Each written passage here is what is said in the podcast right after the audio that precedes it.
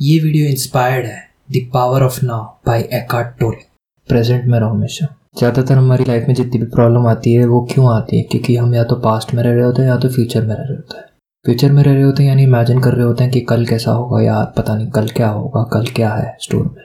या बहुत ज़्यादा पास्ट में रह सकते कोई ऐसी एक्सपीरियंस आई है हमारी लाइफ में? ठीक है, कभी जो हमारे लाइफ में अभी तक इम्पैक्ट कर रही है, उसी के बारे में हम सोच सोच के परेशान होते जा रहे हैं, उसी के बारे में हम अपने आप को सफ़र करते जा रहे हैं, यार ऐसा क्यों हुआ, मेरे साथ ही क्यों हुआ, ठीक है? तो ये दोनों ही एक तरीके से गड्ढे हैं, ठीक है? इन दोनों में हमें गिरने से बचना है, और जो स्ट्रेट रास्ता है प्रेजेंट में रहना मोमेंट टू मोमेंट जीना, वो करना है। तो इसका फ़ायदा क्या होता है? जब भी हम मोमेंट टू मोमेंट जीते हैं तो बाकी जितने भी इश्यूज़ है, बाकी जितनी भी प्रॉब्लम्स है, ठीक है, वो हम भूल जाते हैं। फ्यूचर से हमें कोई फ़र्क नहीं पड़ता, हमें नहीं फ़र्क पड़ता कि कल क्या होगा।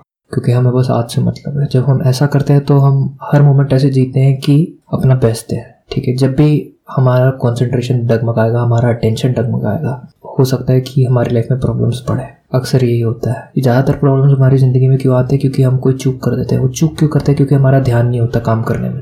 अगर हम इसे अवॉइड कर दें ठीक है? अगर हम हर समय उतना अटेंशन रखें काम करते समय जितना ज़रूरी है तो धीरे धीरे हमारी ज़िंदगी से प्रॉब्लम्स गायब हो जाएँगी। अगर हमें पीसफुल लाइफ चाहिए तो हमें प्रॉब्लम्स को हटाना होगा। प्रॉब्लम्स कैसे हटेंगे? बाय बीइंग इन प्रेजेंट तो ना आप फ्यूचर में क्या होगा, उसके बारे में सोचोगे, ना आप पास्ट में रहोगे। आप प्रेजेंट में रहोगे जो एग्जिस्ट करता है। फ्यूचर और पास्ट जो है, वो असली में एग्जिस्ट नहीं करते हैं, ठीक है? वो हमारे दिमाग के क्रिएशन है। कि हम सोच रहे हैं कि कैसा फ्यूचर होगा अगर हम यही चीज़ करते रहेंगे। कि हम सोच रहे हैं कि पता नहीं क्या होगा, कि यार पता नहीं फ्यूचर क्या लेके आएगा। ठीक है, वो सब सोचना छोड़ो ना, सोच क्यों रहे ये सब?